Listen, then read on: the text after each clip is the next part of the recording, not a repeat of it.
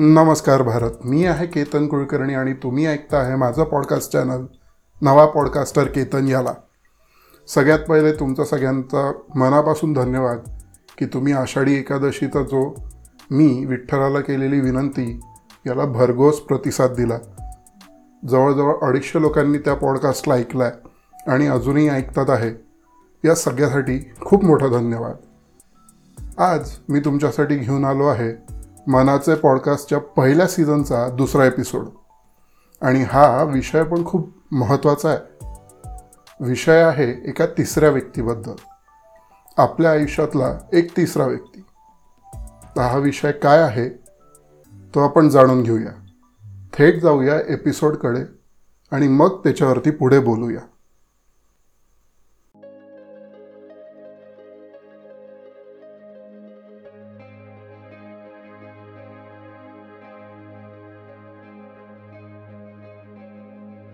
एक तिसरा व्यक्ती. बऱ्याच दिवसापासून डोक्यात एक गोष्ट घर करून बसली होती.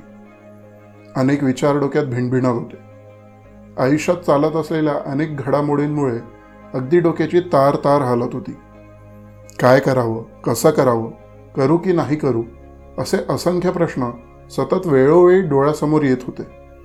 आणि अशावेळी कोणीतरी आपल्याला ऐच्छिक किंवा अनैच्छिकपणे मदत करावी आणि आपली समजूत काढावी एक आधार किंवा दिलासा तरी द्यावा असं सतत कुठेतरी वाटत होतं.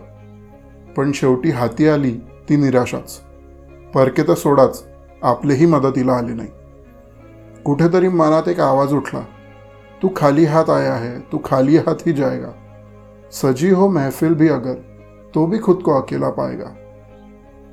अशा समयी आपण अनेक आशा जवळजवळ सोडूनच देतो. पण स्थिती आपल्याला सोडत नसते. आणि आपण वेळेनुसार त्यासोबत आपण जगत जातो वाहत जातो.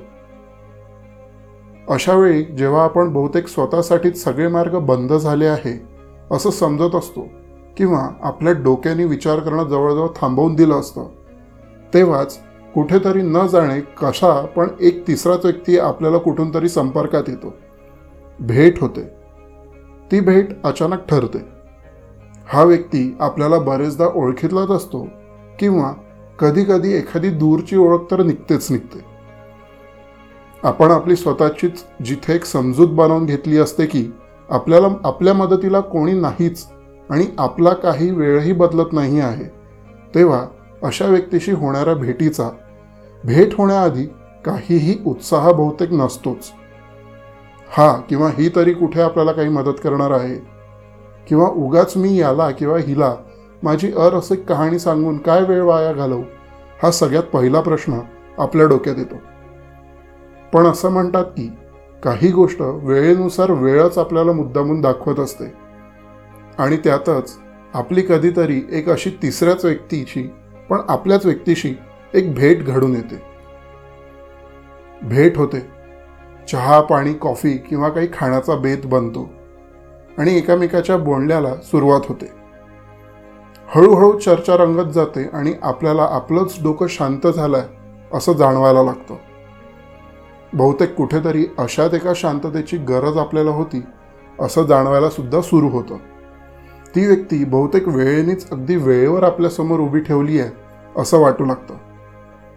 आणि चर्चा आपल्या सध्या सुरू असलेल्या स्थिती आणि विचारांवर येऊन थांबते. अरे बोल रे काय झालं? शांत वाटतोय? मला सांग मी आहे तुझं ऐकायला. आणि शक्य झालाच मी तुझी मदत पण करेन किंवा कमीत कमी प्रयत्न तर नक्कीच करेन. असं काही अचानक आपल्या कानी पडतं. आयुष्यात चालत असलेल्या उलाढालीमध्ये कुठेतरी हेच शब्द आपल्या कानावर पडावे अशी आपण आज धरून बसलो असतो. ती त्या क्षणात कुठेतरी पूर्ण होत असते. कधीकधी अशा स्थितीमध्ये अश्रूसुद्धा आपली उपस्थिती नोंदवायला अगदी हजर होऊन जातात. अरे सध्या गेल्या काही दिवसापासून इथून बहुतेक आपण आपल्या मनात असलेलं खूप दाटून बसलेलं कोणालाही कल्पना नसलेलं एक एक बाब हळूहळू त्या तिसऱ्या व्यक्तीसमोर उलगडायला सुरू करतो. कधी त्यात अतिशय वाईट असं काही घडलेलं असतं जे आपण त्याला सांगून जातो किंवा कधी त्यात घडलेलं काहीतरी छान मजेशीर गोष्ट आपण सहज सांगून मोकळे होतो. एखादी वेळ अशी पण येते जेव्हा समोर बसलेल्या तिसऱ्या व्यक्तीच्या चेहऱ्यावर अचानक एक हास्य फुलवून येतं किंवा आपल्या डोळ्यात असलेल्या अश्रूंना साथ द्यायला त्याचे अश्रूसुद्धा एकाच धारेने व्हायला सुरू होतात. काळजी करू नको. मी सुद्धा अशाच स्थितीतून गेलो आहे किंवा जातोही आहे. अशी काहीशी स्थिती समोरचा आपल्यासमोर मांडायला सुरू करतो. त्यात तो किंवा ती आपला अनुभव काय किंवा त्याने किंवा तिने त्या स्थितीला त्या वेळेला कसं हाताळलं किंवा हाताळतोय हे त्या दोघांच्या चर्चेचा एक नवीन विषय रंगायला लागतो. हळूहळू गोष्टी वाढत जातात.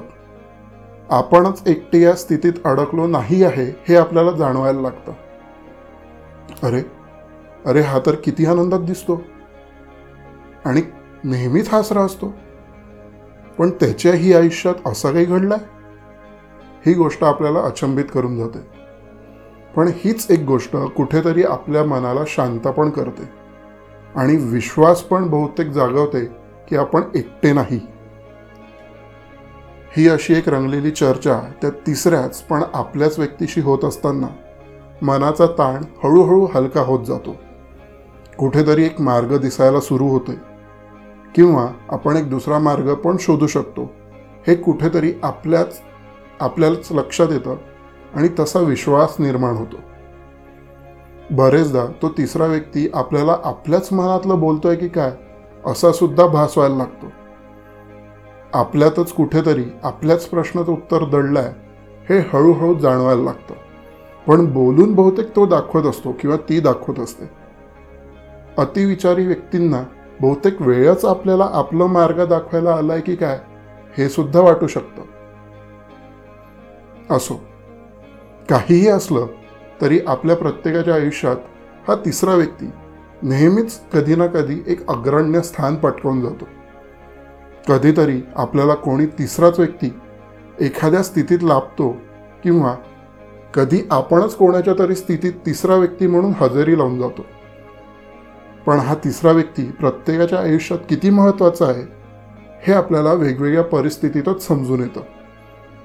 म्हणून आपल्या आयुष्यात असलेला प्रत्येक व्यक्ती हा नक्कीच आदराचा पात्र आहे. आणि आपणही कोण कोणाच्या तरी आयुष्यात एक चांगला तिसरा व्यक्तीची भूमिका निभावण्याचा सतत प्रयत्न करून पहावा.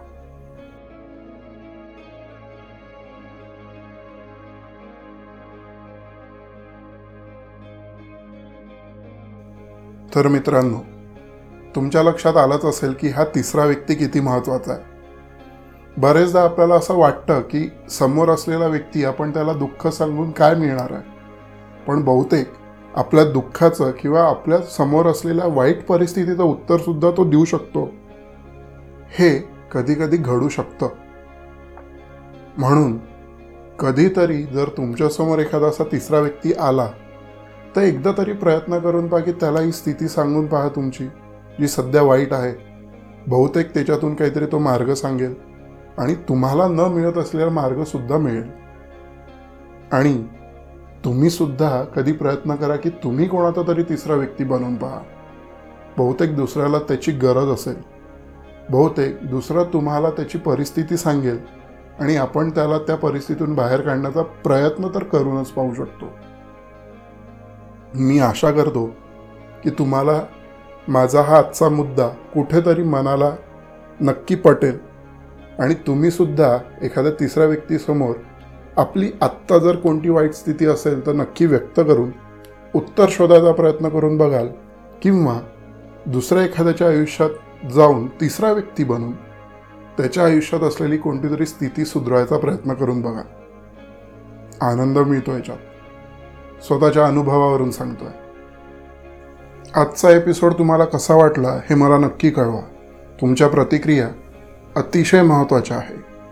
इंस्टाग्रामवरती तुम्ही नवा पॉडकास्टर केतन या नावाने मला शोधू शकता आणि फेसबुकवरती मनाचे पॉडकास्ट याच नावाचा माझा फेसबुक पेज आहे. ट्विटरवरती वन मोर पॉडकास्टर या नावाने आहे मी. याशिवाय जे मला प्रत्यक्षात ओळखतात ते व्हॉट्सॲप करून किंवा इतर कोणत्याही प्रकारे तुमच्या प्रतिक्रिया नोंदवू शकता. तुमच्या प्रतिक्रिया या नेहमीच माझ्यासाठी महत्त्वाच्या आहे हे लक्षात असू द्या. स्वतःची काळजी घ्या. हसत राहा. आनंदी राहा. आनंद शोधा. दुसऱ्यालाही आनंदी ठेवा. आपण नक्कीच भेटू. धन्यवाद. जय हिंद. जय भारत.